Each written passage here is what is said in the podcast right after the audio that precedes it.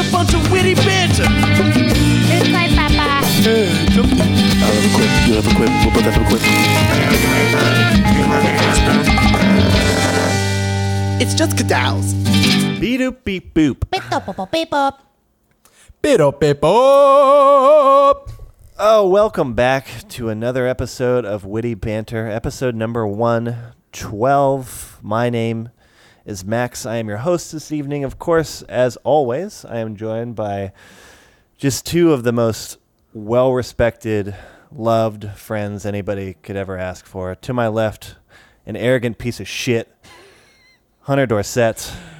Man, that reminds me of. I was thinking the other day in eighth grade, I had uh, my history teacher pull three of us King out of the world, man. Yeah, pull of us out of the classroom and gave us like the the two of the three that weren't me. She gave him like specific things that they were doing wrong.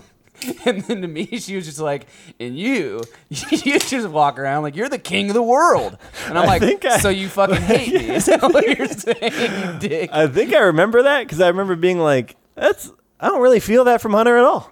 I think I had a little chest puff when I was in eighth grade. Yeah. I thought, I mean, it You're was a great it, year. yeah. Everyone knows it was a great year. That's the prime I mean, of my that was chest the year that all three of us peaked. So Yeah. For Oh sure. man, yeah, that's very true. Uh, but to my right, and then also forward, and then through a computer screen, and then two thousand miles away, uh, the wonderful Chase Williams. How are you, sir? Washington, Washington, six foot seven, weighs a fucking ton. You- Opponents beware, opponents beware. He's, coming. coming. He's coming. He's coming. W- That's, was Washington really six foot seven? He's He made out of radiation, dude. Yeah. Well, I know that, but anyway, guys, thank you again for joining us here uh, this wonderful Wednesday evening. How is everybody doing so far? Doing good, man. Having a good week. Chilling, keeping it real. Yeah. Tired. righteous, righteous. Tired. Long Yep. day grinding at the office, sir. Oh, you know, just putting in the work, pushing pencils and fucking stamping cards. You're That's what gonna you be the do? last person pushing pencils. Yeah, Hunter's like, hold on, fuck you, dude. You think you've pushed a fucking pencil? Come to my job. Come see me. I'm pushing pencils all Uh, Speaking fucking of that, I day. did get uh, my little license card for my CPA. So it Yeah. says like Hunter Stroud Dorset, certified public accountant on it. So now I can like flash that at fucking people nice. who man. disrespect. What you fucking say, dude? Read this fucking card. I'm a goddamn accountant. and then they bring their card out and it turns into a card battle. Yeah, classic American Psycho style. You look at it and you're like the lettering, eggshell, and you just have a panic attack. The Accounto Planeswalker. um, but yeah, so that's that's kind of cool. Now I can just say, if I want to be a douche, I could say Hunter Dorset CPA anytime. anytime I announce myself, but Yeah. I'm not going to do that because Oh, I'll give it a year, Hunter. I'll give it a year. Yeah, you got it, man. You'll never do that for sure. Oh man, but something that we always do on the show is drink a little bit of brewhas, a little few brew daddies. the little brew dooskies. And we're all bringing something a little, little different to the table. I know, Hunter, you got a pretty cool looking one. over Yeah. there, which is important. Looks are ninety percent of what I like about things. Yeah, it has like a a white and black can. It's like a black top, which is intriguing, and then it has a little red scroll on it. But this uh, this beer is from Black Pew Brewing, which is out of Porter, Texas, and it is the Blue Testament American Pilsner. It's 5.5% alcohol by volume, and on the top it just says "Drink like a saint." So It's a pretty good Who's the slogan. saint? I think that's the Black Pew. Well, who's drinking it? I think that's uh, I don't know. I mean, but a pew is what you sit in in a church. Yeah, so they're making it a religious affair, I think. Yeah, Yeah. well, it's the Blue Testament, so it belongs to a saint, right? I don't know how religion works. Is Yeah. that right? That's the then key. the- It does- What Yeah. is a god? um, Zing. but yeah, I had my first little sip. It's pretty good. Not bad. I'll give it. I'll give it a little more shakedown after. half. Yeah, pretty good. Uh, ten out of What ten. do you Love guys it. bring? I know. I see you're bringing a little. Uh, I'm little of the sticking- same, a little different. I'm sticking to a theme here. I see I it. think I might do something like that. Okay. In the coming months as well. Maybe have a month with a specific brewery. This one not necessarily known as the craftiest of, s- of beers, Mm-hmm. but still a Texan staple. I'm back again with another Shiner beer. All right, because I've noticed that ever since this whole craft, hoo ha has been coming out, They some have. of the, they yeah, have flexed their muscle. a some of the other bigger companies said, "Hey, I can make wacky, eccentric beers like that. I can make colorful, creative designs and logos on my beers, fucking watch me. And uh, Shiner's done just that, and they said I'm gonna make an IPA of our own. Okay, so I'm drinking the Shiner Wicked Ram IPA. All It's right. got a big nug with some ram horns on It it, is which a is nice. Yeah, man, that's pretty. Uh, you gotta cool. just love the nugs. And it says "Smoke the Ram" on top, so that's pretty. Oh, cool. wow. No, I'm just Wow. kidding. Like, I'm not kidding. even- That does not say it's that. like I was just just completely kidding. blatant about nugs. no, just joking. like smoke the ram. It does say this ram will let you, and then on the other side, grab one by the horns, which I Oh think is my very God. seductive. So I'm gonna try it out here a little bit. So far, That's it's awful. Yeah. pretty good. so Dude, far. they also uh, on the on the one I was looking at what Max brought over last week on the bottle. Um, on the back they have it's like cheers and proceed. Which have you heard of proceed instead of prost? Prosit. Oh, okay. Because like I looked it up and everyone was like, "Yeah, that's kind of like old and outdated, and no one really uses that anymore." I'm pretty sure it comes from Swabisch, which is a di- one of the it's like 16 German dialects that's down in I think southwestern Bayern and like with their dialect, like with German dialects, even if you speak German, it's like you have to know the dialect or you probably won't even be able to understand them. but I just know that like I just always knew it was prost, and I was like, "What the fuck are you doing, Shiner?" Yeah, God damn. so I guess I was a little wrong. But I mean, still, like prost, I think is probably the more common one. But still, what do you got, Chase? Yeah, what are you drinking over there? All right. I am drinking the Stone Ripper from Stone Brewery. Hmm. Uh, this is their San Diego Pale Ale, and it says on the can a rip and swell of juicy hops, and it's 5.7% alcohol by volume. Um, I went to their brewery two weeks ago and sampled their. Brewery's Stone really- is Stone is in San Diego. yeah, I did not know that. bro- born and bred. Um, so they got their main their main breweries up here, and we went. Uh, and it's just like one of those things where when you go to like a good brewery and you're just you're sampling all their beers and you, I had that moment where I, I kind of noticed why they're as popular as they are. You know, it's like uh, yes, these these guys are clearly some of the best beer makers out there because everything I had was just unique, uniquely flavorful and just very satisfying or experimental in a fun way. Um, and this one, like it, it says juicy hops. Like it, it's kind of crazy. It it tastes juicy to me. Like it tastes like you're biting into a a very ripe fruit almost. Um, So it's really good, just right right off the bat. You know, Cool. Oh man. A little factoid. I thought they were out of Texas too. I was getting a little Texas hubris. Yeah, but no, no, no. Chase is uh, he's switched sides. He's purely He's got Californian his theme. beers It's now. the San Diego theme. yeah, San Diegan. I like it. I like him embracing it. Yeah, go for it. You know, change. You know, be somebody different. Um, Please. But you know, but you know what doesn't change on the show? What? Okay, we still we still come every week with the hard hitting facts, news, games, top threes, whatever. You know, Your variety. it's a variety. I'm talking about things, games, right? dude. It wasn't until I listened back on last week's episode that I realized just how salty I got. Just how. Oh, dude, you've Oh, been in a salt Chase, you're funk. a you're a salty motherfucker. Yeah, well, no, that's not. Yeah, hold on, Always not the salty carried case. away. salami chase. yeah. But That's how man, you're cured. once I like na- once I hit that first spelling and like continued to get what I thought were way harder questions, I thought I was just playing it up for fun. And then you got And then you're owned like, with I might have fit- actually like felt that way. Fipple instead of Fipple. and- Futs. yeah. Yo, that one I feel bad about that one. Still. Yeah, you should. I It tried to be a me the good sport, game. and I was like, "Yo, dude, take take wrong. heed. Yeah. But uh, Anyway, I didn't realize how serious I got until I listened back, and I was like, "Damn, I was fucking, I was gunning." oh man, Well, you need to you need to keep it serious because we've got a uh, we've got a loaded a couple sections here today. So before anything else, let me just go ahead and tell you that this is witty banter. And I'll tell you.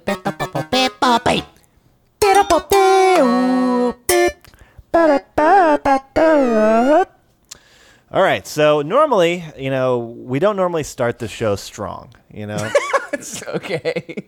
but it's okay because I've Max actually decided to Bringing it in. to bring in my section of the variety show this time You're around. such a douche, dude. because Oh, because for some strange reason, uh, I decided to not do a game this week. Uh, but don't fear because I've brought something equally as entertaining, probably, maybe. Still hopefully. gamey. Still very gamey, that's for sure. uh, there's something very important going on this weekend, and that's actually going to be Evolution, a fighting game tournament. Mm-hmm. Arguably, actually, you know what? Not arguably, the biggest fighting game tournament of the year. Cool. Okay, and just a little breakdown. They've been happening since I believe 2002 was the first one, and they have blown up quite a bit to being a worldwide success uh, with entrants from all over the uh, the planet. Be you cool know. if this was the 15th anniversary. Yeah, yeah, absolutely. Yeah, I think I We'll think it check might be. Don't quote me, Yeah, we'll check but somewhere around there. Say, Okay. uh, yeah.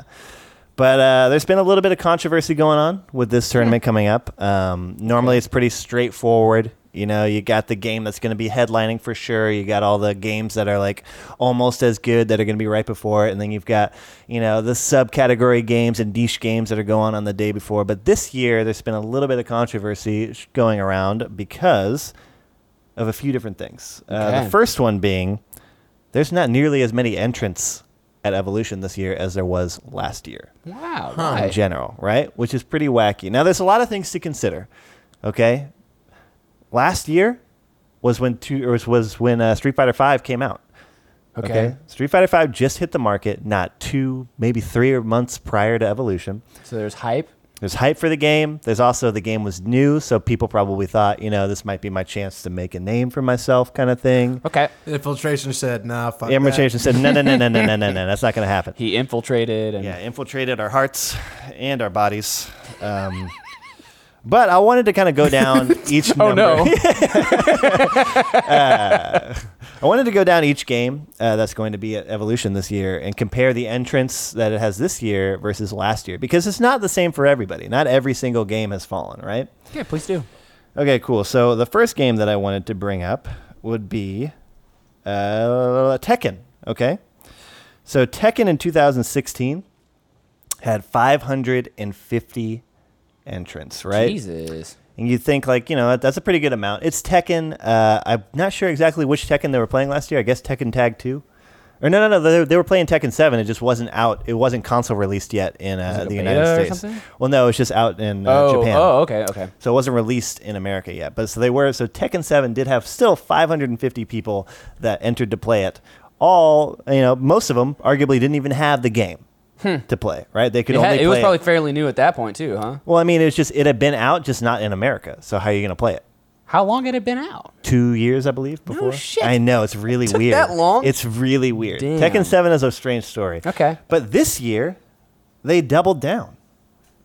There is now 1,278, 1,278 entrants God in damn. That's a Tekken good 7, sign. which is fucking raw. Yeah. Because Tekken deserves it. Because Yeah. you've heard me say it here on the show. If you know me in person, Tekken's a fucking solid game. It's probably my favorite fighting game right now. Okay. And it's fucking awesome. So I'm very. Does that proud mean to it's the most like competitive game? You know what I mean? You is know, that's a good question. Uh, in the sense that is it the most? I don't want to say balanced, but I don't know. Is there is it does it create the most competitive environment? Is You it know the what I mean? best esport fighting game? You know what I mean? Do, I mean, like, how much of the how much of the the scale goes between it's well balanced and it's very competitive versus like it's also just fun to compete in, like it's fun. I mean, Is that depends is on that what. play? Is that different in different it's games? very different in every game. You know what I mean? Like which games are the funnest versus which games are the uh, Yeah. you know most competitive. Could be two different things. So then you know, so Tekken's doing pretty good. Okay, Tekken's fine. Yeah. Uh, we can also swing over to Injustice, which is going to be at Evolution this year, which is obvious. Keep in mind that Injustice 2, or in, this is comparing Injustice 2 to Injustice 1, which came out in 2000, I believe, like 13 or 2012. Okay. And so the last time Injustice was even in Evo was 2014. So the tournament was just generally smaller because they generally tend to grow every year. But in 2014, uh, Injustice had 313 entrants, and this year they have 883 entrants. So Okay. Injustice 2 is also looking That pretty surprises hot. me. Where is the half coming from? Jesus. Where's the what? I thought you were saying that we had less people this year. well, hold on. Okay. These guys are doubling and tripling. because these are the these are the big games. Uh, another one to note is that KOF is also up by like 15 people or something. Yeah. KOF has gone from a Now last has 17 people. yeah for real. uh, KOF the last time it was in Evolution was in also 2014 with 320 entrants, and this year it's got 375. So. Uh, you know what? KOF 14, not the prettiest looking game in the world. Uh, arguably not the best game in the world. yeah, world. not either. even really that fun to play. But But yeah, Chase has his strong views about it. I don't hate it, but it's definitely not on my radar right now. All right, but now going over into a few other games that have come out. Let's take a look at the Smash community. So, So that's considered a fighting game?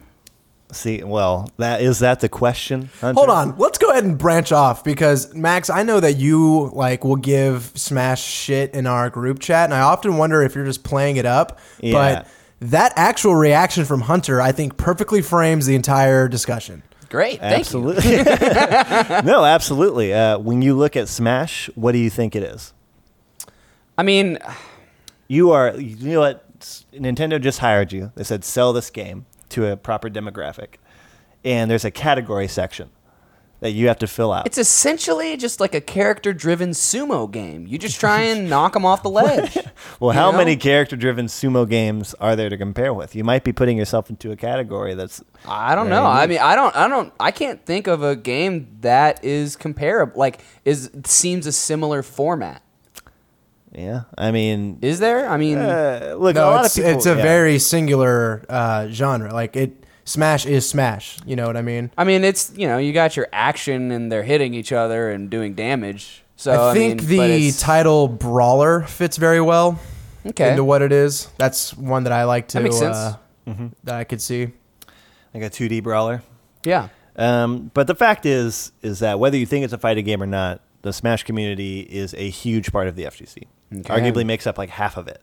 You know, What within the two version games. at this point? I mean, Oh, that's also another good question because Melee, a very old version of Smash, is still primarily the most played competitive uh, Smash game. Okay. I mean, I don't know if it's the most complay- or played, but it's definitely up there with Smash 4, which is the latest Smash. That you would think, right? Okay. Uh, nobody gives a shit about Brawl, apparently. um, but you're right, Chase. I do like to talk shit about Smash, but it's all in good fun because I Yeah, I do was respect say, like, the do you community. do you mean it? Like, No, I don't. I think Smash is a fucking cool game. I think it's fucking unique. I think it's a fighting game. You It's a fucking staple. competitive fighting each other.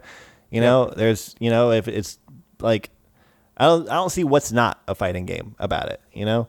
Hmm. Like it is a versus game where if you put it down to one versus one, it's even on like a fucking plane where you are both doing damage to the other person and trying to beat the other person given the mechanics of the game. do you have do you have it where you have a brawl scenario? We have like four pe- four or five people playing or whatever, or is have you never played Smash? No, I just mean in a tournament setting. Like, Oh no, it's only one one just v one. 1v1? One v one. They'll That's- do doubles that's kinda too, dude. strange. There are No, they'll doubles, do yeah. doubles, and Oh. doubles is Doubles is sick I bet as that is fuck, actually very dude. fun to watch. Yeah, that's They're- cool. they're- See, yeah, I could I've get s- into watching that. I've seen clips where it's like one teammate will do some sort of throw, and then right uh, halfway across the map, the other dude's already winding up from some spike and will just drill him into the, the Yeah. ground. It's it's awesome. That's sick, and I wish there was more of that in fighting games, dude. Yeah, little Fucking double team. Oh would man, be like imagine awesome. MK9, dude. You and I. Oh man, if only they could bring MK9 back. Why was there no stop two that, player? Oh my god, Why was don't there they no do that? Why don't they have doubles? You know what, Hunter? they should. And there might be some sort of system like that in Dragon Ball. Given maybe it's like a three v three kind of thing. That yeah, might be that'd be something cool. cool. I don't know. Uh, but anyway, you guys think that Melee and Smash sounds pretty fun, right? Yeah, Well, you know who doesn't think it sounds pretty fun? everyone else. Melee and Smash players. uh, at least not at Evolution. Uh, so we're going back for for Melee in 2016. The numbers were 20 or 2,373. One of the biggest games there. Yeah. Right. Okay. Uh, this year, 1,435. Uh, Almost a thousand people drop off.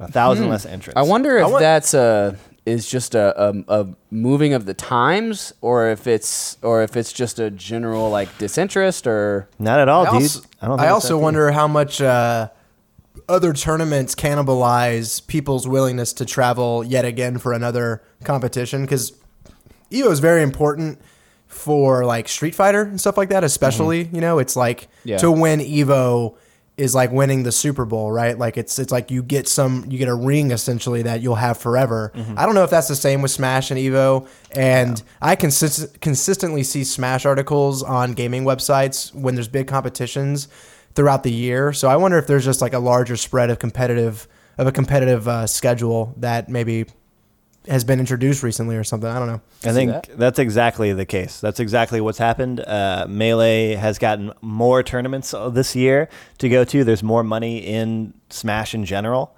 and also just at Evo, like, dude, like you know, I talk shit for fun against Smash in our group chat. That's all like Street Fighter and fucking Guilty Gear players and stuff, and that's because Well, that's like Guilty a general Gear player. player, you know. right?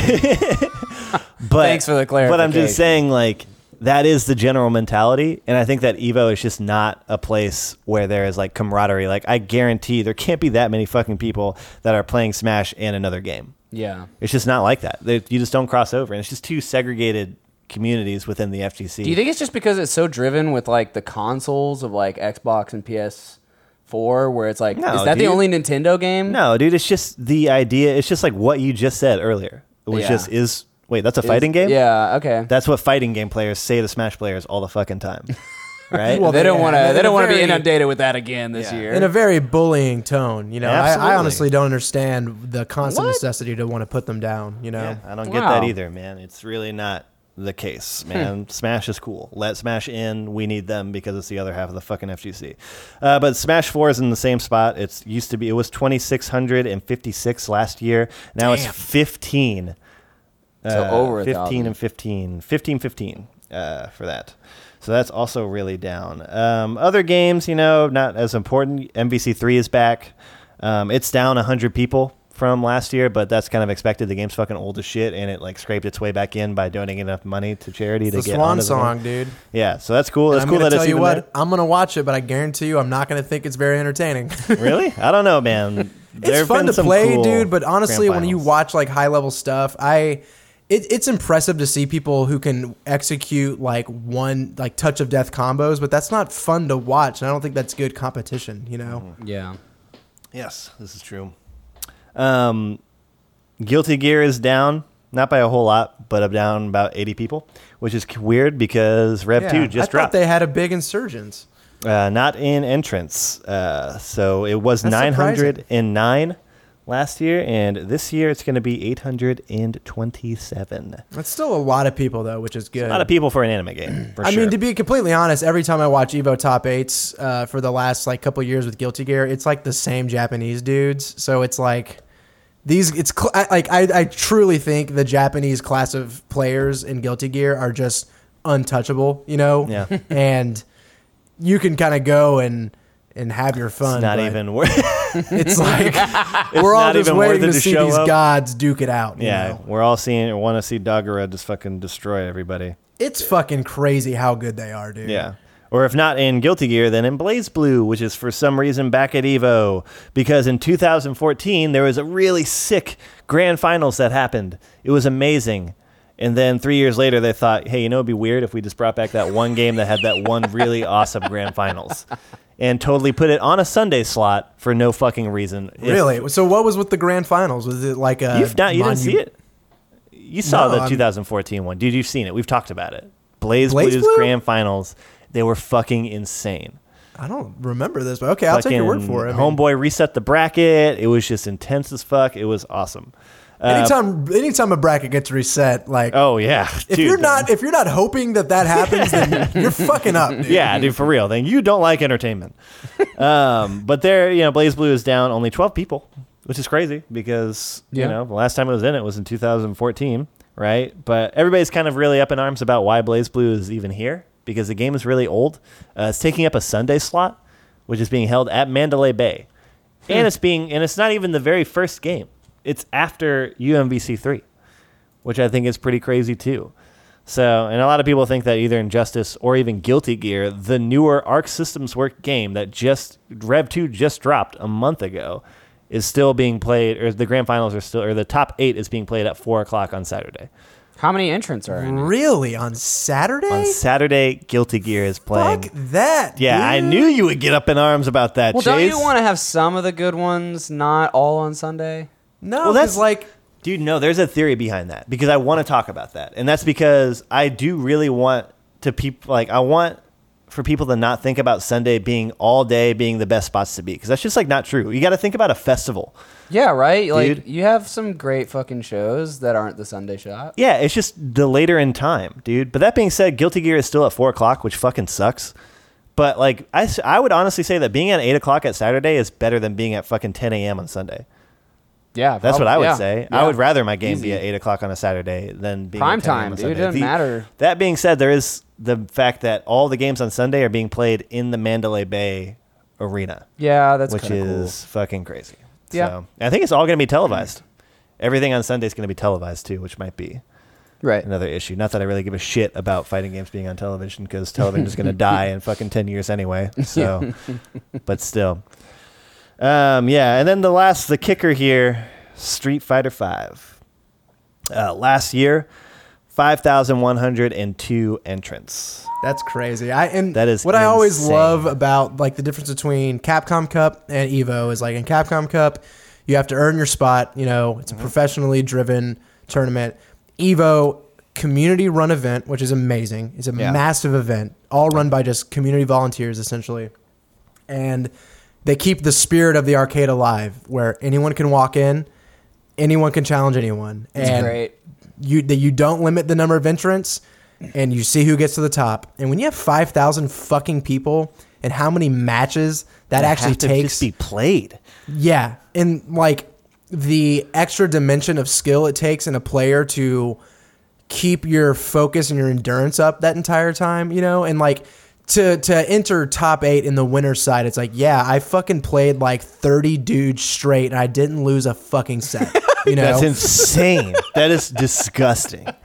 What that means to get into fucking top eight on the winner's side. That's insane. it's very cool. But it should be pretty easy this year because there's only 2,600 playing. Oh my god, it dropped by half. 622 people will be Holy playing. shit! Cut that bad boy in half. Shking. I mean, does it really surprise you that much though? Yeah, dude, by half, like Is it the, That's that's, the headliner? I guess. That's the that's the number one game. That's the game. Yeah, that is the last play game of the tournament. Hmm. Okay. that's Interesting. unbelievable, dude. That's pretty wild, right? What does Yeah. that say about the state of the game? That is fucking dying. But y'all have been saying that for the last five or six episodes. I That's look, why I'm like, how are y'all so 2,600 excited? Two thousand six hundred people is by no means small, right? And mm. I think you said it's the biggest game, right? It's still the biggest game, and it's, It's still, the biggest game by but a cut thousand by- people. But a cut by half. I mean, and the fact that like not every game rose. It's not like those people filtered into other games. It's almost like those people just aren't even going to come anymore. They're know? done. They don't want to play anymore. They don't like, dude. Yeah, they, the game's just 50-50. It's fucking random. Why Well, I mean, how couldn't it play into the whole like the establishment factor where you're like, well, the people who are fucking they, they've been on tour, they've been tournamenting like all Well, I- this but time. I, but I like, really think uh, Street Fighter is one of the most open-ended games in that. I, I think I think you have a better chance of winning that game than you would like this As a new player? Skill, yeah, the skill threshold is much lower, so everyone becomes m- more even quicker, and everyone has a more even shot. I think. but Right. still, I mean, maybe it's not that 2,600 so low. Maybe it's just that 5,000 was so much last year. that is very true too. Because And like, what is that? Five times more, f- four times more than any other game last year? Yeah, I mean, roughly around there. I mean, I don't think. Well, you had games like Smash that were at twenty six hundred, Okay, and we're at higher than Street Fighter Five is this year, last year, yeah. which is something to consider. Wow. Not that Smash is that big now, but like this just shows that like they were just as invested in Street Fighter Five as we are now. You know what I mean? And that's divided amongst two games. Probably most of those people were also getting off their fucking games and walking right over to the melee section and playing that game too, competitively. Yeah, Um, interesting. I don't really know what that says as much as I'm just sort of in awe of the statistic. You know. yeah. It's, I mean, yeah. you- Max, how much do you play and practice Street Fighter nowadays? Um, relatively recently, I picked it back up just to play Ed and just to fart around with him. But dude, with the other games that are out, I've had no desire to like practice Street Fighter Five. I played Street Fighter Five yesterday for the first time in a while, and I was like, "Fuck this!" like, It is true. I mean, there are other games out there to play. Uh, that being said, man, do you think that next year it is possible at all for there to be a different headliner, given that Dragon Ball Z Fighters is going to be out? Oh wait, real quick, quick aside. Aren't they doing a? a yeah, they're doing a um, little baby like a tournament. They're doing, They're a, doing tournament a tournament for Dragon for Ball Dragon Fighter Z. Fighter Z. Yeah, It's, like an invitational, right? They're inviting like a certain group of pros to, and they're and it's a limited cast. It's like how, however many characters they mm-hmm. have in the game now. It's probably not even going to be a final indication of how those characters play, but they're going to allow. Uh, they're gonna have a tournament, and dude, you know what that fucking tells me more than anything is just how dialed into the competitive scene Arc System Works want this wants this game to be. Something Yeah. that we haven't brought up yet, and I was hoping we would do some sort of like DBZ recap at some point, which I'm sure we will in the we will. future. But a producer has said, uh, like quoted in an article, we are going after the esports scene. Like Yeah. to me, it sounds like they want to be the top dog in uh, tournament settings. They want people playing their game competitively, and I think this is their first first foot forward in that line of thinking. And it's just one more fucking checkbox to click on when literally considering that this game was like made for us. You know what I mean? Absolutely, dude. Like I really do honestly believe that next year the headlining game at Evolution will be Dragon Ball Z Fighters or Fighter Z. That would be fucking cool. I just think it will be. I think that enough people are interested to play it. that you'll get the Everyone, numbers. dude. Literally everyone. Everybody who's playing these other games wants Yes. to play Dragon Ball FighterZ. Which means that the numbers are gonna fucking be there, and on top of that, there's gonna be extra shitting on Street Fighter Five, and Street Fighter Yes. Five will still be number two. Wonderful. Not that I fucking hate Street Fighter Five. I mean, you can talk to me in the group chat. I'm actually probably the mo- the biggest proponent, other than maybe Cole, for Street Fighter Five. Dude, Man, Cole's like- on a tear. But Yeah. let me ask you this: like, is there anything Street Fighter can do within, like, let's say balance pat balance patch three, January of next year, and they say we're fucking everything's out the door. One frame links are back. We're changing a bunch of shit. Do you think there is hope for them to give it like one last hurrah and try to make this game appeal and like make up the ground that they've lost? Absolutely. I think that all they have to do is just say, hey, look, season three is coming out. We've overhauled the system. Um, we've made it like, I don't know what they can do exactly, but just do it to where one frame links are like something high. It doesn't have to be one frame links. I think just we've added this element to the game to add for higher combo diversity because that's one thing that people are kind of getting bored with the game. Yeah. Um, and we're also putting six nostalgic characters back in the game. We're putting Sagat, we're putting Sakura, we're putting all these characters that everybody Makoto. We're putting all the characters that people want in the God, game. Makoto's so cool. And honestly, the second that Sagat's fucking fucking happens, I'm gonna be like, all right, so how much is the fucking DLC? Because I'm gonna fucking buy it and I'm gonna fucking play it. yeah. and the thing is, is like we just don't know what the nature of the code base is for that game. Like, there's very well stuff that I bet they can't change. You know, like Oh, there's there's going to be limitations in there. But I mean, even playing yesterday, I did something that was unsafe with Ryu, and I instantly wanted to spin my V meter to like cancel and and, and make it Mm-hmm. safe. You know, and I was like, God, I wish like this game like had more. I wish I like could that. do more stuff in there. You know, like I don't know. Yeah, I mean, what they ended up doing is they ended up taking an FADC, which gave you like endless varieties in Street Fighter 4 for combos, and with like endless dexterity, and then they made it easier, and then you can only do it one time around, essentially.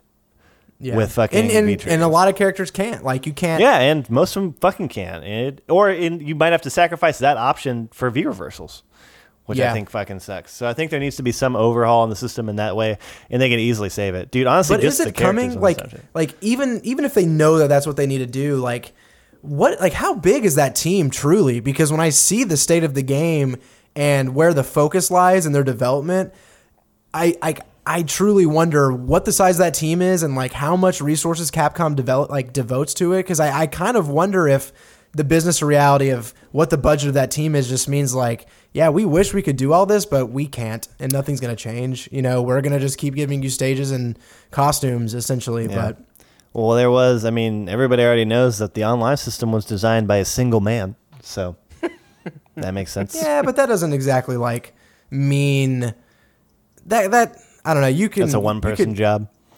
Well, that not not exactly. It's just sometimes you have a fucking badass who can code like you've never seen, and he's like, "Yeah, I'll build you this shit." You Yeah. know, yeah. Yeah, Who knows, if but- only they had hired him, that would have been cool. But I'm excited. I'm excited.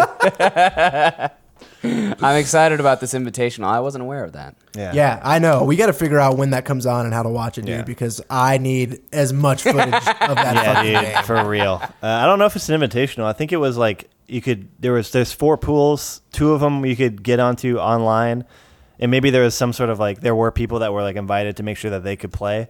And then I know that there's also uh, just two more pools that are first come first serve at Evo. So I'm sure that's going to be. You can either sacrifice your entire weekend to maybe play Street Fighter or maybe play Dragon Ball Z I would. competitively or not. Would you really? Yeah, Would you seriously? I don't know. go play that game, dude. That's like a yeah. You'd have to sit out that. You'd have to get there. You probably have to be there right now. Uh, Max, do you know me and Lions, dude? Yeah, it's true. Don't Very don't challenge true. him. Jason the Lions. Yeah, but I- Jason freaking patience to do whatever he wants to do. this is true. Like like we all drinking a just whole follow fucking like milkshake. sheep. And we're all like, fuck. Yeah, All well, I guess we're night. going there. But I just wanted to do that. I'm really excited about this weekend uh, for multiple reasons. Should be fun, and uh, I'll probably end up talking a little bit about it next week, just Yeah. about what happens. But We should Just consider have to bring that doing a little uh little cast or something. We could do a little uh little mini cast. yeah. Yeah, maybe That'd be something kind like of cool. that. That'd be I kind don't of know. That would Maybe be not. cool. Be on We'll figure it standby, listeners. Yeah. Hey, we're not promising anything. Just look at your phones from now until like Tuesday. Tomorrow afternoon. Constantly refresh. Yeah. uh, anyway, enough about video games. Let's talk about something real. Maybe I don't really know what your story is about, Hunter, but if you Okay. want to bring that to the table, So I'm bringing this is an adage back to the very first beginning days of Witty Banter, where we would put out like 12 news sections in a given episode. I don't know how we did it, dude. We were quick. We were we We, moved ripped times. through 'em. But this is going to be quick fire news. Quick fire news. Pa, pa, pa. I love this. And yeah, I'm just gonna try and keep it keep it pretty quick. Um, just little in and out things. Also, um, Chase and I were were jostling around with the idea of. Um, I was listening to our show on 1.5 times speed, and it was actually kind of nice. Um, and so it was I over actually- faster? If you're listening on an app that allows you to do that, where you can up the speed, I know the the podcast app on uh, iOS allows you to. Go ahead, look at your phone, look at your app, put it on 1.5, and dial in. If you want to get really adventurous, you can go two times, but I find that to be a little choppier. It's hard to make out what people say. I think 1.5 is a really nice update for the qu- for the quick fire news. It'd be perfect All for right. this section. Cool. See how much we can learn in the next 10, Yeah. 15 minutes ish. Absolutely. Okay, so the first one comes from eater.com. Chipotle rolls out queso at New York City test kitchen. Too late. Chipotle. nice Get try, fucked. Chipotle. Mr. Get Chipotle fucked. Yeah.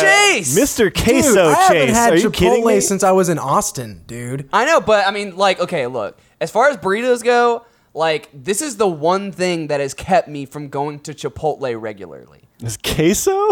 Is the fact that they don't have queso.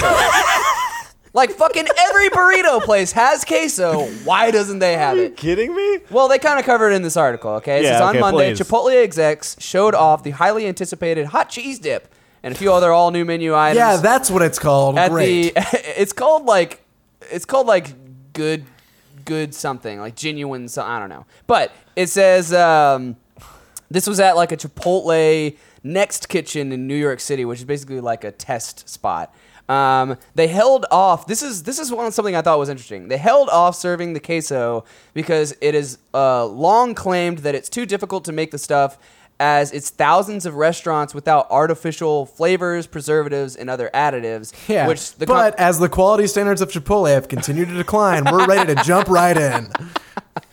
I guess that's the case. I mean, I don't, I'm not really sure. They did say earlier this year that Chipotle announced they had reduced the total number of ingredients on used on its menu to 51 uh, with the launch of their reformulated tortillas. Um, but I don't know. I'm gonna go try it because, like, fuck, that's literally I love the queso. only. That's the only thing. Like, it's just ridiculous that you're gonna go to a place that is primarily either Tex-Mex or Mexican with a burrito, and I can't put fucking queso on it.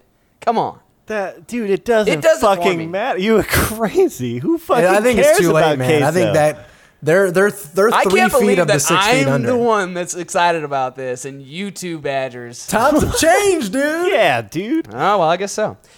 The next one, This is from battleforthenet.com. Net neutrality fights back. Cool. On July 12th, which is today, websites, internet users, and online communities will come together to sound the alarm about the FCC's attack on net neutrality. Sites from across the web will display a prominent alert on their homepage that shows the world what the web will look like without net neutrality. Neutrality. Essentially, every fucking website that's not AT&T, Verizon, are are taking part of this. Some of the biggest sites: Amazon, Airbnb, Etsy, Kickstarter, Netflix, Twitter, Vimeo, every porn site you can Twitch. imagine. Yeah, Twitch all did the it porn Bandcamp, So 98% Dropbox, of the Imgur, internet. Twitch, BitTorrent. Um, Reddit, Facebook, and Google didn't do like this thing where it like redirects you, but they did make public messages uh, in support of net neutrality during the time. Uh, I was just going to drop that the first comment period for this ends on July 17th. So if you believe in net neutrality, which I, I personally, I mean, what I've done and what I've researched and heard, um, it sounds like something that I'm going to be vying for. So go out there and get your voice heard. Y'all got anything about that? I just, I mean, yeah, it, it's it's it's really cool to watch uh, so many people get mobilized. Like it's the net neutrality thing getting defeated was such a great example of social capital and watching a bunch of people make a fucking difference. You know, it's like when people want to sit there and bitch about how whatever you know whatever one action they have isn't going to matter. It's like okay, well, look at this very recent example of that not being the case. You know, so Yeah. I hope I hope it, there's we're successful again. Yeah, it's cool like how John Oliver has his hands so deep into it too. Like he's the one that's kind of leading the charge, and people are actually fucking doing it. He gets like millions of people in on that Yeah. train. Um, another one. Business Insider reports Chinese scientists just teleported an object into Earth's orbit for the first time. No way. So it's not it's not like uh, fucking Star Trek like "Mm, beam me up, Scotty. Uh, it's quantum teleportation, guys. Um, so this is this is how it reads. A little bit of it. Researchers in China successfully teleported a photon from Earth to a satellite orbiting more than 311 miles away. The group not only teleported the first object from the ground to orbit, but also created the first satellite to ground quantum network, smashing the record for the longest distance for which entanglement has been measured. And just to get a little background for those of you fucking peons that don't understand quantum entanglement, fucking which is clowns. everybody Get on this edu- show read and a everybody book, listening, I guess. dude. Maybe not Max Scott or Max Keller. Yeah, no, maybe not me. maybe not Max Keller, but quantum teleportation relies on quantum entanglement, which is a situation in which one set of quantum objects, such as protons, form at the same instant and point in space. So, in this way, they share the same existence. You basically have two things that are the exact, the same object, but they're existing in two different locations. That Um, sounds fucking wild. This shared existence continues even when the photons are separated, meaning a measurement on one immediately influences the state of the other, regardless of the distance between them. So, basically, like, there's this uh, video that shows that any time that you try to measure um, something in the quantum realm, it automatically changes. It, like, can sense that it's being observed or measured. So quantum entanglement, the way that they can prove that this happened is they fucking were shooting these beams of photons and they showed those beams of photons coming up on the satellite receiver 311 miles away and then they observed it and upon observation it changed and it changed up in the satellite too. So that's how they were like, "Well, fuck, we just teleported the shit." Damn. Yeah, that's like. That's all I got. That's uh, that's the future. it, it, it- what what it's pointing to me it, it's become a trend of stuff that i've been reading as far as scientific advancement lately is china is kicking ass. They're they're leading the way on crispr and i think it's because they probably have less ethical shit to probably have to deal with. They're probably just like go ahead and like do some of this shit but Yeah, cut that their dude's head scientists off are put also just great. like they're just pushing ahead on so many different fronts scientifically that like they're fucking leading the way Yeah, well, freedom isn't free. Yeah, think about that. Cause I have to fucking free. You know it ain't Chinese. um, and the last one is just a little uh, little bright spot at the end of the at the end of the day. Uh, an ice block that's one trillion tons uh, off, is broken off of Antarctica, and it's the size of the state of Delaware.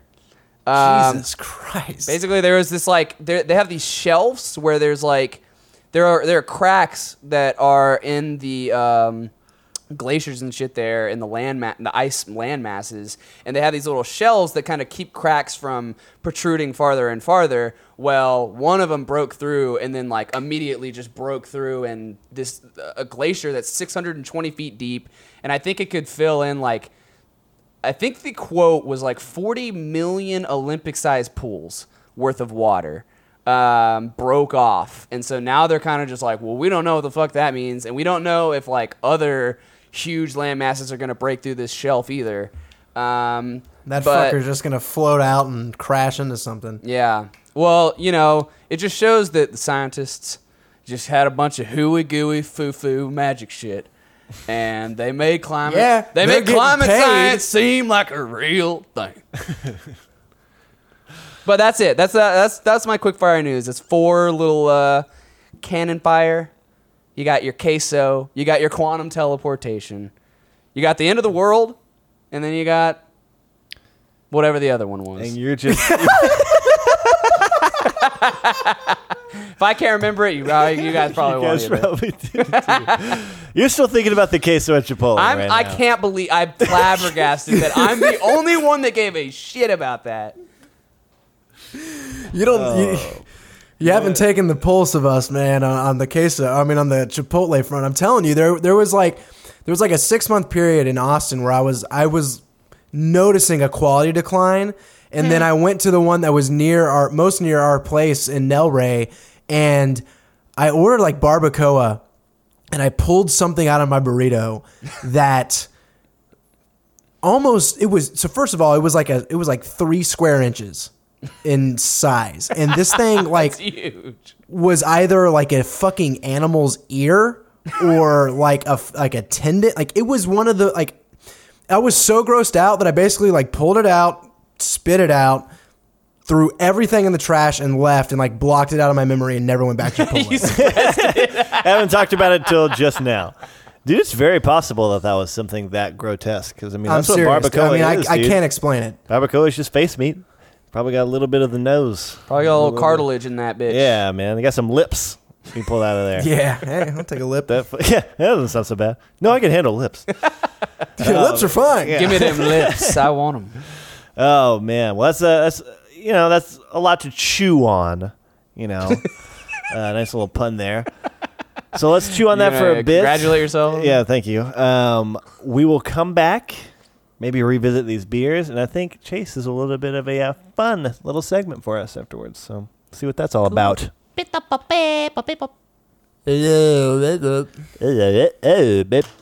If you want to keep up with the show after the microphones have turned off, be sure to follow us on social media by searching Witty Banter Show on Twitter and Instagram and liking us on Facebook, facebook.com slash Witty Banter Podcast.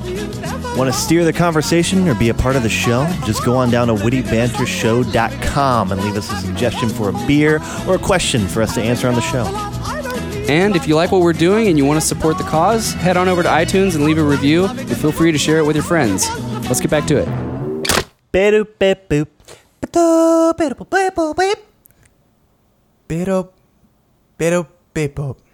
Very subdued, very gentle, very kind. Thank you, Chase. It's very conversational. Gentle Chase. I mean, of all the nicknames I've had, I think Gentle Chase has been the truest. Who gave you that one? no one. You guys did. I've we've- never called you gentle. You, Chase. remember uh, you met me and like after about a day of knowing me, you're like, you're so I kind. do remember saying that I actually. think we should call you Gentle Chase. and you said, you know what? I'm down for anything because I'm so nice. And I said, if dude, if that's the way you want to roll, man, you call me whatever you want. Like, Because And we've you're been so calling gentle. you. We've been calling you just about everything since. So that makes sense. Uh, but Well, that was anyway, weird. back to the show. We're drinking some beers here. Yeah. Sometimes it gets a little lost in the shuffle when we talk about queso and Evo numbers and things like that. But let's go back to those for a second. Let's ground this in reality. We're all drinking Brujas here. What do we think? So for my Black Pew Blue Testament American Pilsner, I'm really digging it. In fact, I don't know if I've had a Pilsner that I've liked this much. Um, it's like more than the Pearl Snap.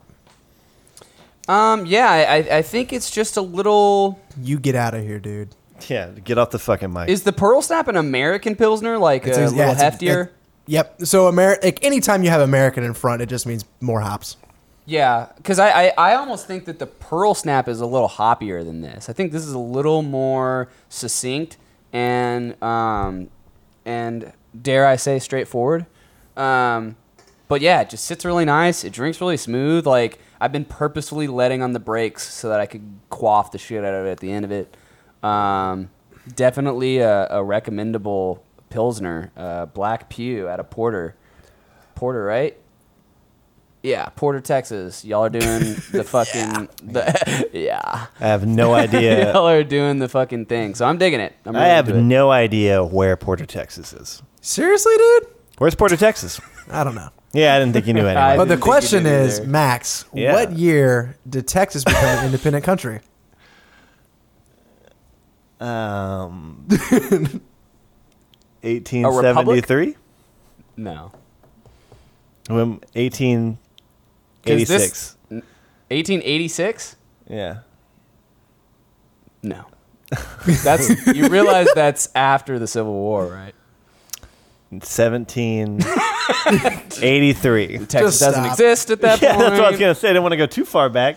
Uh, 1823. 1836. Fuck, dude. I was going to say that next. March 2nd is Independent Day for Texas. oh, wow. 1836. Locked in. That was on that copper beer that we had, right? The I'll never 1836. forget. the 1836, yeah. Yeah, it's fantastic. Um, but arguably a more important beer company than that stupid beer with the made up numbers is going to be Shiner. And I'm drinking the Wicked Ale right now, and let me tell or the Wicked IPA, and let me tell you, it's pretty shallow. Yeah. It's pretty Shiner. it's pretty much like they were like, you know what makes an IPA? Is if you you just make a bitter beer. yeah. And it just tastes like water with a lot of hops in it so far. Just That might kind be of like how the last one was water with coffee in it. Exactly. No, the last one was Shiner with coffee in it. this one doesn't remind me of the Shiner Lager as much. But no, it's it's not like as terrible as I'm describing, but it definitely feels like there's nothing more to this beer than the fact that it's just like super duper hoppy. It's pretty thin for how Just hoppy kind of it like is. superficial. yeah, it's very surface level. Okay. Okay. Yeah. Well, it doesn't have Can't any of win that 'em all. back end booty that we talked about last last time. I thought that was uh yeah Chase's nickname was back end booty. That was But also one of them. yeah, gentle back end booty. Gentle Booty is a fucking Gentle awesome Booty? name. Gentle booty. Gentle Booty is a great name. All right, Chase, what do you got going on in yours? This beer is fucking awesome, dude. It's just very flavorful, which I tend to just find like one or two flavors in a beer and try to like hone in on them. This one just feels like it has a very robust offering and it it's refreshing. It's very it's a very refreshing beer. Um, and it's a pale ale. It goes down very easy. It's 5.7, which is nothing to sneeze at, yet I'm drinking them very quickly.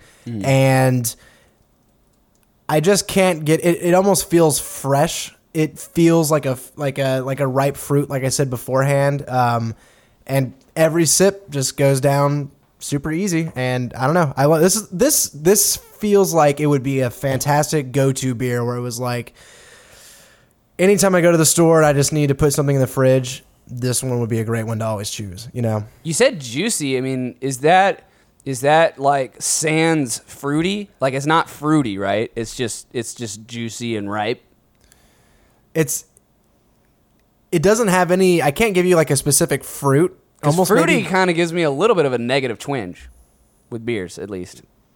i don't know it, it's yeah i mean do you like to eat fruit I like fruit. I don't like fruity beers though. okay well I, don't was just to tell you, curious because you said you said it was juicy. I was curious at that if you were getting a, a, a like an actual fruity taste. i'd picture just biting into like a very ripe orange or a mandarin and getting and just having it ready to be eaten and it just pops in your mouth and you you, you got a big old bite you got a big old juicy bite the sensations. Well, I'm going to stop this weird conversation right there. yeah, Gentle fucking booty. help and me. we're gonna dude. go. we're gonna go ahead and swing in and over to Chase's segment. Chase, you brought something to the table today. We decided Yep. to give you the closing spot. That's a lot of pressure. Don't let it get to your head. What's going on today? Don't don't worry about it. My little Borborygmus. Um, It's Farts Barbecue. we're gonna do it. We are all. Everyone has a little bit of farts barbecue in them. Um, this is gonna be a get to know your banners. Hey, you there! Shut your trap, pipe it down, and get to know your banners. I just want to kind of ask you guys a question, and we, I think, through answering it, uh, we can talk a little bit about ourselves, and the audience can get to know us a little bit more, and maybe even reflect on the question on their own. But Max, your birthday was pretty pretty recently. If you're listening to this on Friday, it was just a few days ago. Happy belated birthday! Yes. Gracias. 26 Gracias. years old, and Hunter, you're going to be turning 26 on October 7th, and I'll be following in suit on December 9th. That's a that's a that's an age in my opinion that's getting up there, right? Like it's mm. it's it's moving up. And I was just thinking about my 20s because that's sort of how we characterize our journey, you know, with by by decade By essentially. decades, yeah. I want to know sort of how you guys feel about your 20s so far. I want to know how you think you've changed since being 20. What is life like for you now since becoming 20? And then I also kind of want to talk about where you see yourself at the tail end of your 20s as well. Like like what's next for you guys in a in a bigger broader sense. And and we don't have to talk about like, you know, oh, I want to own a house or maybe get married, that kind of stuff. More of just like personally personal goals, what's in the future and where have you come from and what do you think now, you know? Hmm. Well, I'd like to start it off by saying I'm 26 now, which means I got booted off of my parents' insurance and now have to have my own insurance. Oh, jeez. Oh, okay. It's a rough life. Congrats. I've been on Yeah. my own insurance. Yeah, you guys have been doing good. I had my own insurance in my early 20s Okay. through my job, but then I got uh, Yeah, Hunter's like, of "Oh."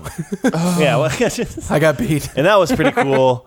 But uh, then I got kicked off of that, and then I was able to squeeze back onto my mom and dad's insurance, and then now I got to get my own insurance through the uh, the healthcare act, which is really not that bad. It's actually pretty cool, Okay. pretty convenient. Uh, other than that, man, I mean, dude, it's the wrong side of the twenties. You know, you're out of your early twenties when you're Is it? 26. I think. You got a Um, negative, a little bit of a floner on the second half. Well, it's just like you're heading into adulthood, and what does that mean to you?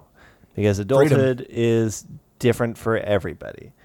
Um, I would say that now that I'm 26, I have like, I mean, I just I have a lot more of a goal in life than I did in my early 20s, which is I think that makes sense. You know, that's a very good. Not general. everyone that's, finds that, yeah. Well, it's just a very like general path. You know, it's usually just like okay, fart around for a little bit and then just like get it together by now, and you're good.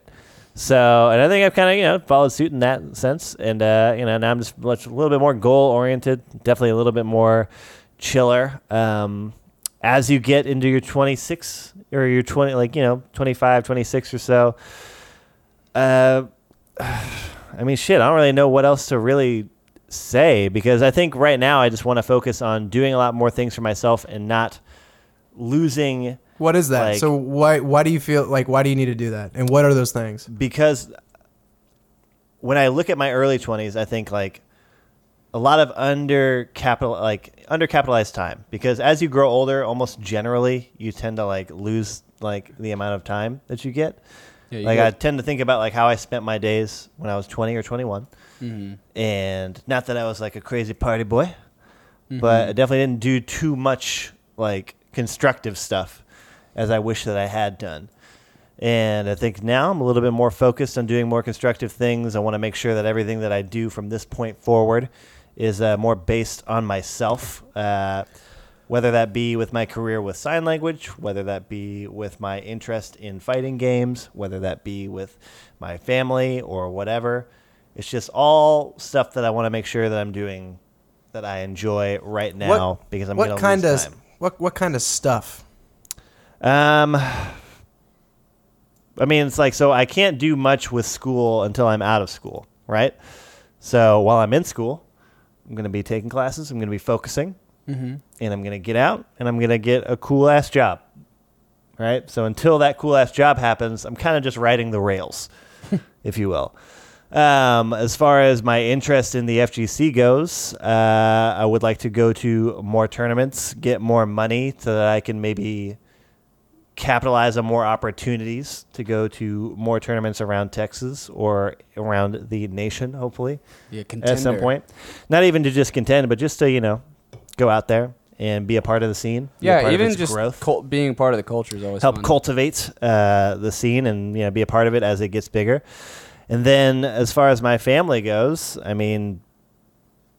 Support Andra with everything that she does, uh, everything from her photos, uh, job being a photographer, with her being a teacher, uh, be there with Wyatt as he's learning all sorts of new stuff. Uh, That's a wrinkle that Chase and I can't speak to. no, but you know, it's just a little extra thing in there because it's really awesome getting able to hang out with him and seeing him like flourish in different ways that I remember flourishing at his age in. like he's just now figured out how controllers work, so he can fluidly play video games now. Which has just opened up a million new doors. uh, so I've been able to really spend more time and like really just like bond with him over video games and just like you know things like that. Um, I mean, dude, I don't really know what else to say, dude. Like, yeah, right. Oh, dude, and you know, like, really, no, dude, really, like, focus in on some of my more creative hobbies, like creating an anime. I think You should that'd get be back really cool. into the shredding too, if you can. That's yeah, maybe. I don't know. I have no interest in being a shredder anymore, but But you were it so was good fun. at it. That is true. I did like shredding. Uh, but you know, other than that, I'm not really too terribly sure what my goals and things Can, like can that I are. can I ask to finish out your your answer to my Mm. question? Like where where you think you've changed the most in the last five or six years? Uh, I'm focused a little bit more. I think that I'm better at taking advantage of time than I was before, and I think that just came with like being given less of it. Um, not that I'm like super busy at this current moment, but when I'm in school, and then when I'm like, like when I'm in, when I'm taking classes and then working at night, and then like my mornings usually involve like getting Wyatt ready to go to school as well. I find it time to like hard to find pockets of time that are just for myself.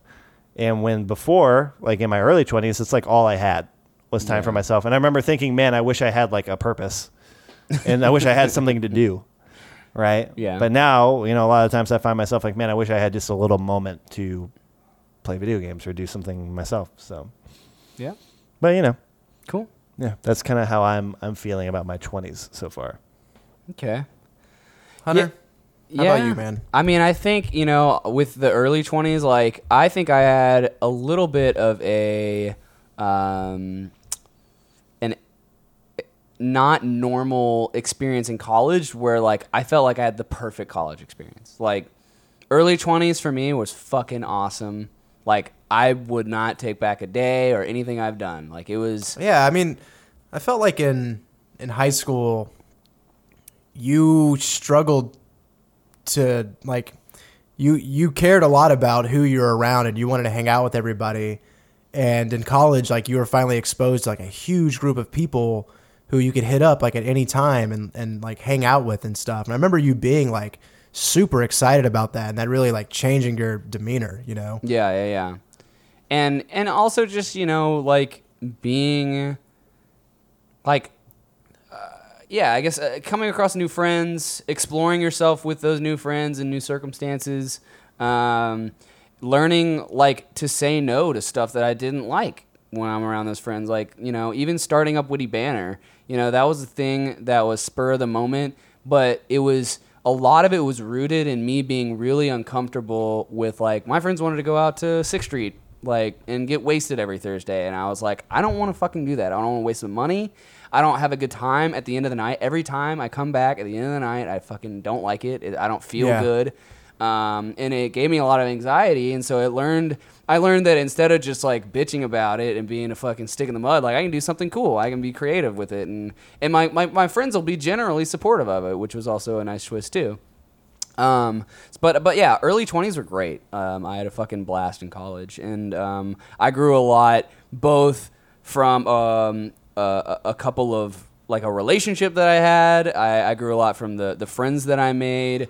Um, just my experiences with like even in the fraternity where I was like taking on leadership positions and recruiting and stuff, and so that was cool. It was the first time that like you know, I, I did a couple. I did an internship with PwC where I like made ten grand, and I was like, well, fuck, like I actually have money to my name now, and I can go do shit. And then I went and studied abroad. Studied abroad was fucking awesome. So everything I think leading up to now has been awesome. Like I've been re- enjoying it a lot, and I think it's been really helpful in, in having me grow and gain perspective. I think going forward in my twenties, um, you know, it, it does sound kind of weird, but like I've been having an itch to have a house oh, for Oh, yeah. like a year or two now. Like I'm just I'm really like my main goal financially is just saving up to buy my first house. That's like what I'm working towards right now. And I'm Dan, Darren and I are kind of at the point where it's like, I don't want to rent anything anymore. You know, like Yeah. it's a wa- it's a waste of money to rent. You know, yeah, it just goes out the door. Exactly. We're we're kind of in the same position as well. and and and yeah, I mean, be even beyond the financial. I mean, that's th- th- my my dad is a pretty firm believer that that like that's when you start actually like accruing and building a financial wealth for yourself. And so like he's really encouraged me to get into it, and he's into real estate himself. And so like yeah, that's definitely like something I'm plan plan on accomplishing in my next few years. Um, um, yeah, I mean, I'm with Mandy as well, and that's been the first relationship that I've had that's been semi-successful, and it hasn't just been semi-successful. It's- Semi-successful. No, Successful. it's There the first semi-successful relationship, but it's also been w- way beyond semi-successful. It's been like 110 percent what I would have expected, and so I'm gonna keep I'm gonna keep uh, you know. Uh, pruning and, and trimming that, that flower or whatever and keeping it upheld and that'll that'll pe- keep going well. Um, What do you What do you think's been the biggest difference uh, since leaving college, both in lifestyle and in you personally? Um, I think it's actually been um, my interest in causes and um, like like I know with the last like I mean it's kind of hard to escape it, but I've actually taken I've I've been very like anti politics, anti um, you know I, I just don't want to I never wanted to be a part of any of that kind of stuff, but like you know with like global I think you've warming always secreted. on Yeah, I feel like you've always secretively wanted to though, because like anytime we got into those conversations, like you were always very passionate about them, and I Yeah. feel like it was a perceived lack of knowledge in yourself that always stopped you from going deeper, you know. And it almost seems to me like you're you're just you're just uh, not correcting, but you're fleshing that part out now. You know. Yeah, I mean, I, I, I actually care about stuff now, like in that in that regard. Like when you're in your twenties and you're in fucking college, like you don't really have to worry about anything but yourself and like how you're gonna get by day to day. At least that's how I went about it. Um, and and now um, I think it's just a widening of responsibility that I take upon myself. Um, I'm I learn certain things about myself every day. Like I remember a specific moment um, where I was talking to uh, this guy at like a bar with just like one of the one of the friends that was in my apartment building. We went out and like got some tacos and beers and stuff. And I met this new guy, and we started getting into kind of like an interesting conversation. And he kind of pointed out that like I'm a devil's advocate, and I like to kind of like fucking stir the pot. And like he's like, I bet people think you're a dick, huh? And I was like, maybe and it wasn't it wasn't so much that i like got my feelings hurt but it, it made me realize like wow i can probably come off the wrong way if i don't like really consider if i'm not considerate of others if i'm not like actually considering other people's feelings and stuff. So i think there's just been a general growth about my concern for others um, and I, I, I think i've I've always acknowledged that I'm fairly selfish, but I think now I can actually I have the capacity to um, to actually be able to diminish that and and, improve what I'm I'm considering. Um, so those things, I obviously want to keep up with my hobbies as well. Um, I think I want to be able to put out at least an album before uh, the 20s are up. Um, I think putting out a full length, um, high quality album that I'm proud of is something that both Blake and I are very Um, that's like a fucking you know a, a flag in the sand kind of thing that we really want to have out, and um, so that's definitely high priority. And I've recently got kind of reinvigorated with that, so that's cool. Um, I want to keep doing Witty Banter. I mean, the the podcast I identify myself with, and I'm gonna keep chugging them out as long as I can. Yeah. Um, and I want to make the anime, dude. Like I, I want, I want to make the show.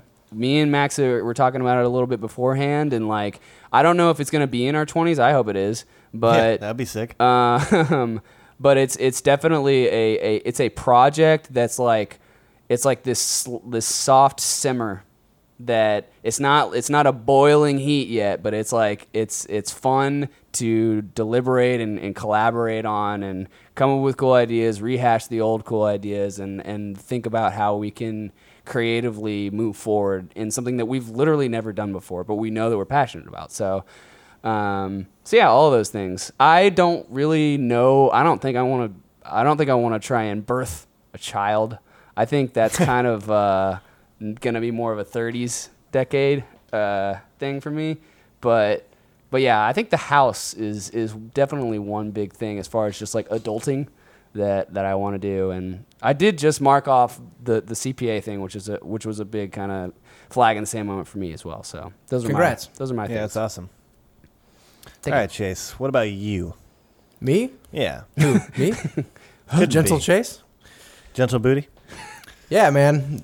My early 20s like were kind of characterized by a pretty big shift in like lifestyle for me, right? Like I think running my first marathon was a pretty big turning point in just accomplishing something and seeing seeing hard work pay off, but not not just like a burst of hard work, but a long sustained period of it. Um, I think one of the biggest one of the biggest joys that brought me was watching people say, I see what you're doing, and it's inspired me to do the same. And I remember how how much how good like how powerful words of encouragement were in those days and when someone would would say something like like it's like congrats on you know whatever little whatever small goal you just accomplished or I can tell that you've been working this that or the other and it it it would always propel me forward for like weeks. And so after running those marathons and stuff and when people would say like I want to do the same, I always took it upon myself to make sure I would give those same words of encouragement, you know, mm-hmm. because I wanted to because I knew how powerful they could be, right? Like I knew that if you would if like if you just take a step outside if you just if you just make a little bit of effort to notice something that someone else has done, like it might push them to go so much further. And that's been something that I've really carried forward for I think just up until now, like for several years now. And I and it always makes me feel really good to give people those words of encouragement. Um, and I've I just feel like I've become like it's not it's not really like goal oriented as much as like I feel like if I'm not if I can't point to something that I've done in some sort of prolific fashion of recent memory, then I'm getting complacent and I need to like kick that up again. Uh, and that's just been sort of something that's I guess driving me in some capacity. I, I, f- I truly feel like year over year, I'm a different person. And that's been something I've been very proud of. Like every year in college, I would feel like I learned so much this year that if I were to argue with myself a year ago, or if I were to hear myself talk about the things that I like a year ago, I would be like, that kid's a fucking idiot. and I feel that way now still. Like, every time I put something out, either in writing or even talk on this podcast about like I try to get serious or something about video games, the next week I'm like, I fucking sound like a doofus, you know? and that like just continues. And there's just been this, and because of that, I feel proud, like maybe not proud, but I feel like there has just been a constant line that's been going upwards of what I've like learned and just like how my how my thought processes have gone and stuff like that and it's been great. I mean, and, and moving out here is, and to San Diego has obviously been like a huge life change uh, for me, and Yeah. I've just been happier in the last like two months. I've pretty much have felt like maybe ever, you know, and it's been really cool to like sit in that and feel that and try to figure out ways to like keep the momentum going. And I've been I've just gotten very good at managing my time. Like I bet if you were to ask some people to look at the audit of how I spend my time per day, they'd probably think I'm wasting a lot of it. But I actually think I'm I'm I'm like I'm keeping up with all of my hobbies. I'm pushing myself intellectually. I'm producing things, which is really fun. Um, so all that has been going, and just recently, especially after creating that article series that I did, I got to a point where I, I kind of said to myself, like, I think the next step is a book. You know, like I think it's time to sit down and actually try to write a book.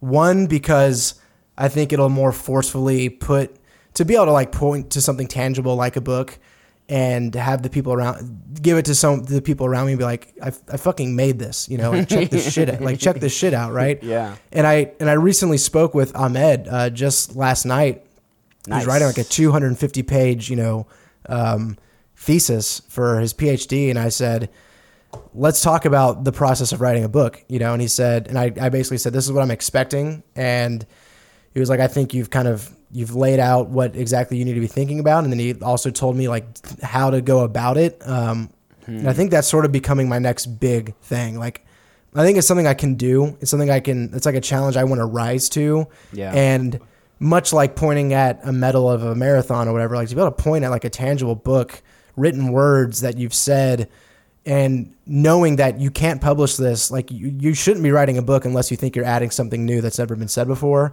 Yeah. And I've I've just I've been reading so much lately about video games in like scholarly like scholarly journals and things like that that there's so much out there and I think they're they're usually pretty independent of each other and there's a lot of things I want to tie together in ways that I don't think have been like tied together before and I want to move conversation forward, you know, and I I think I think I might have in me to do it and I don't know if it's something that I never end up finishing or if it takes multiple years or maybe I even do it quicker than I thought, but just right now recently that's been sort of like in my head I've said to myself I think I can do this. I think I should do this. You know what I mean? I can totally see you doing that. Yeah, I support that completely. What like is there an, a topic or idea that you just wanted to explore really hard? Is that what was your main drive, or was it just the drive to write a book? I mean, it. I, I enjoy writing. Like I, I think when you ask, if you were to ask me just outright, like, what's your greatest talent? I think I would say writing at this point. Like I'm very confident in my writing ability, and I I'm very like proud of it. And I want to continue to flex and I want it to get better because I think it makes just me better as a person. You know. Yeah. But what I want to say specifically, like it's going to be about video games in a general sense, but sort of how I've been approaching it is like I want to talk probably first start out by introducing like just art theory and diving into some foundational texts from philosophers from hundreds of years ago about the different ways to view art and categorize art. I want to talk about aesthetic theory, which is also a a, uh, a specific form, a specific art theory. I really want to lay out like the formal qualities of games, and I want to say these are all of the different ways that people like conceptualize art. Most of them conflict with each other. If you're going to say that video games art, which they very well might might not be, then I think given the formal qualities of games, which are these, you must say it fits into this theory or that theory, right? Mm-hmm. And I also want to like really talk about even the subjectiveness of defining something, and I want to bring in. Um, I always forget. I think it's epistemology, which is the theory of knowledge. It's like how you know something. It's an entire philosophical field about mm. literally debating whether or not anything can actually even be known. Hmm. and I want to bring that up and talk, and, and I want to frame it in such a way that says like people who love video games are very passionate and they talk in very absolute terms, and because of their passion, they're very they're so confident. And i just want to like bring up how hard it is to actually know something. And i want to i want to bring in a wrinkle of teaching the broader video game audience how to debate how to think in these ways that philosophers much smarter than all of us have already laid out you know?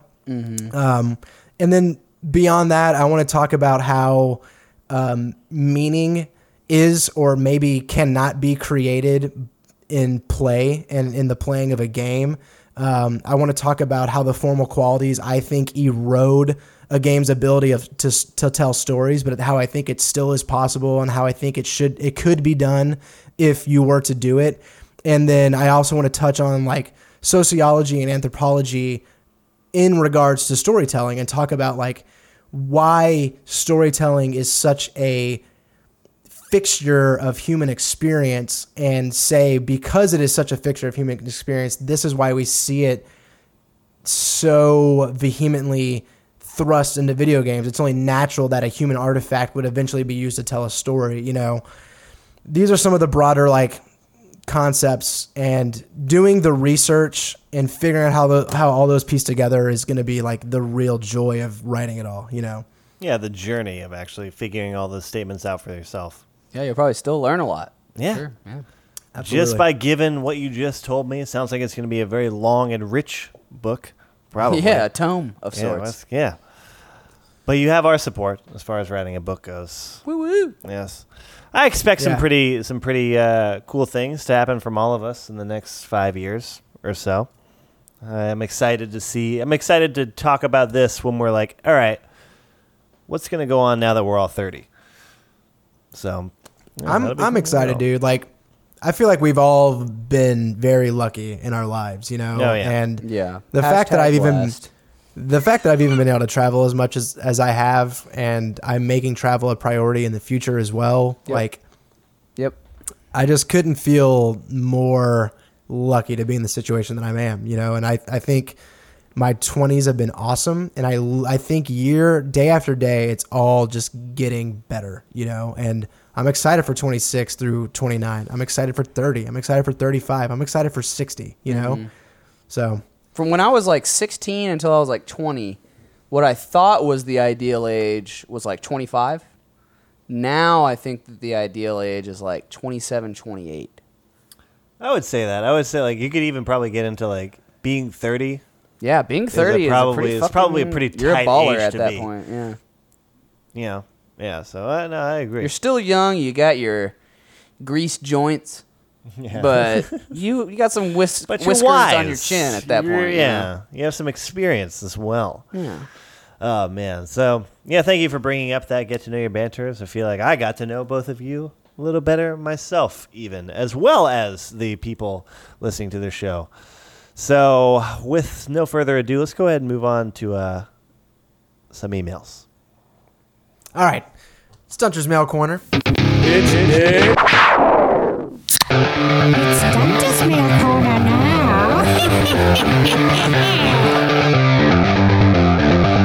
We have two emails.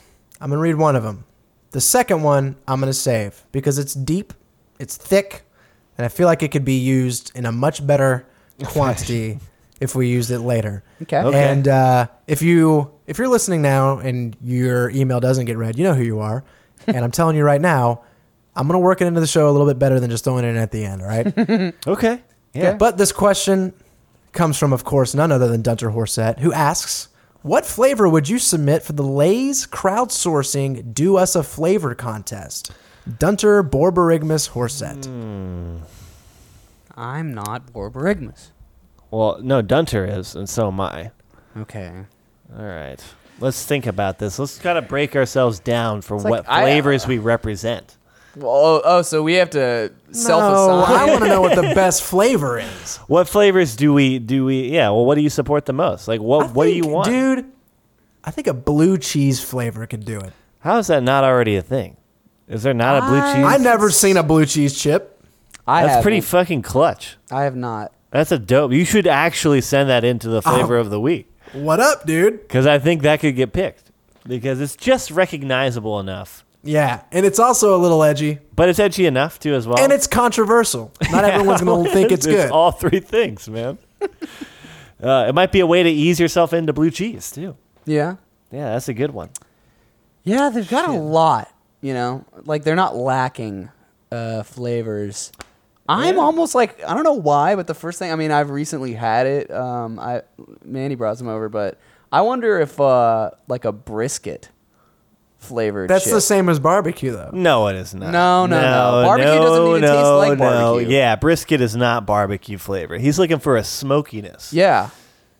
I am. But how do you capitalize on those other flavors without having like the ten, the like the yeah, the like actual a meat. tender? Like a lot of it is like don't know, man. texture They can profile. make it- Brisket is mostly texture. They texture can make. Pringles taste like literal chili and cheese. So I don't know. They made a beer taste like salsa verde, so or what if they had like a beer flavored one, like an IPA? I was gonna or- say that actually. Really? No. like thanks. something more. Well, the, like look, like yeah, dude. No, you're right. Like something that's more like an eccentric beer, like an IPA, or Mm-hmm. even something like um, I don't know, fucking. Does it have to Yeah, be kind of out there? No, no, not it's got to be but cool enough to get picked. But there's got to be like a flavor that it's got to be identifiable. Like you got to be, you know, like there's so many that are already done. I could I could go for a coffee porter chip. There's almost like nothing but eccentric flavors left. You know? I guess it's true. Yeah. That's a tough question, man. Uh, Yeah. I don't think you guys have answered. I mean, I gave brisket as one. Um, I, I'm sure they have a pickle flavor. I fucking love pickles. Pickles are good. Um, Who doesn't? do they have popcorn? Do they have a cucumber flavor? Dude, no one wants to eat a cucumber A chip. cucumber fucking chip? why, dude? I love cucumbers. Do you really? They're okay. Man, What y'all about are just like a, uh, lame. or What about like a avocado like a some roasted shit? red pepper sort of flavor? That's a very Yeah. distinct flavor, and it's approachable, and it sounds healthy. It's very like It hummus. doesn't have sounding. blue cheese beat. I don't know, man. A roasted I bell don't- pepper, I a think blue roasted cheese red is gonna pepper, be very polarizing. a roasted red pepper, Exactly. and fucking blue Those cheese make is the good. best flavors. Could you make like a California roll? Chip. Ooh, Sushi sushi, chip? chip. You might be onto something. oh man, no, I, I think that's yeah, I think those are good flavors. I think a blue cheese chip is very like that. Blue dude, cheese you should chase? submit that. Okay. I think a brisket chip makes sense too as well. Put that shit with an American flag on it. Sell it on fucking July Fourth. Boom. You got it. Boom. I think a roasted red pepper chip is is okay. I think that's cool. I think it's a very identifiable flavor that people tend to not realize is so identifiable.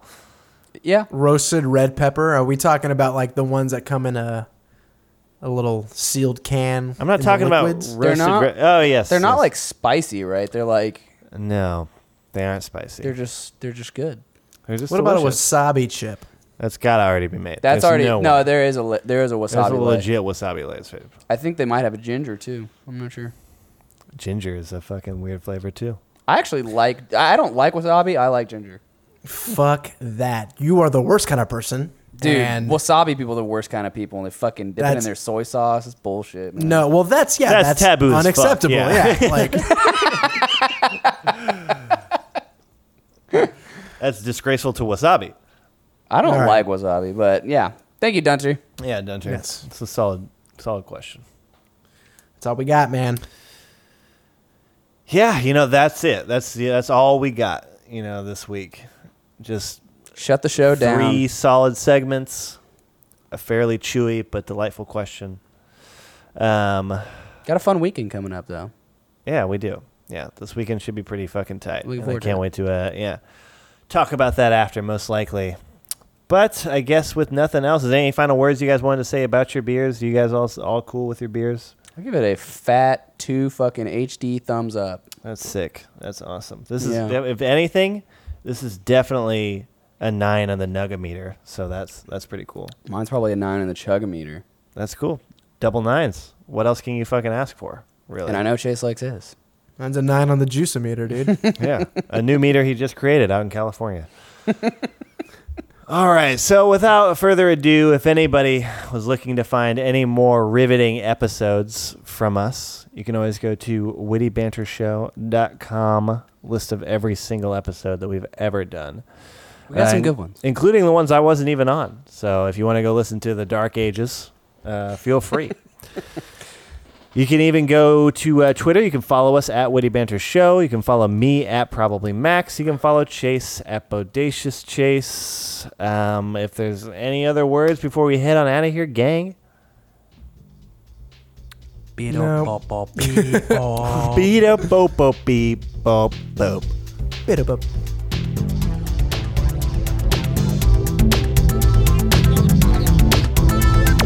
Banter.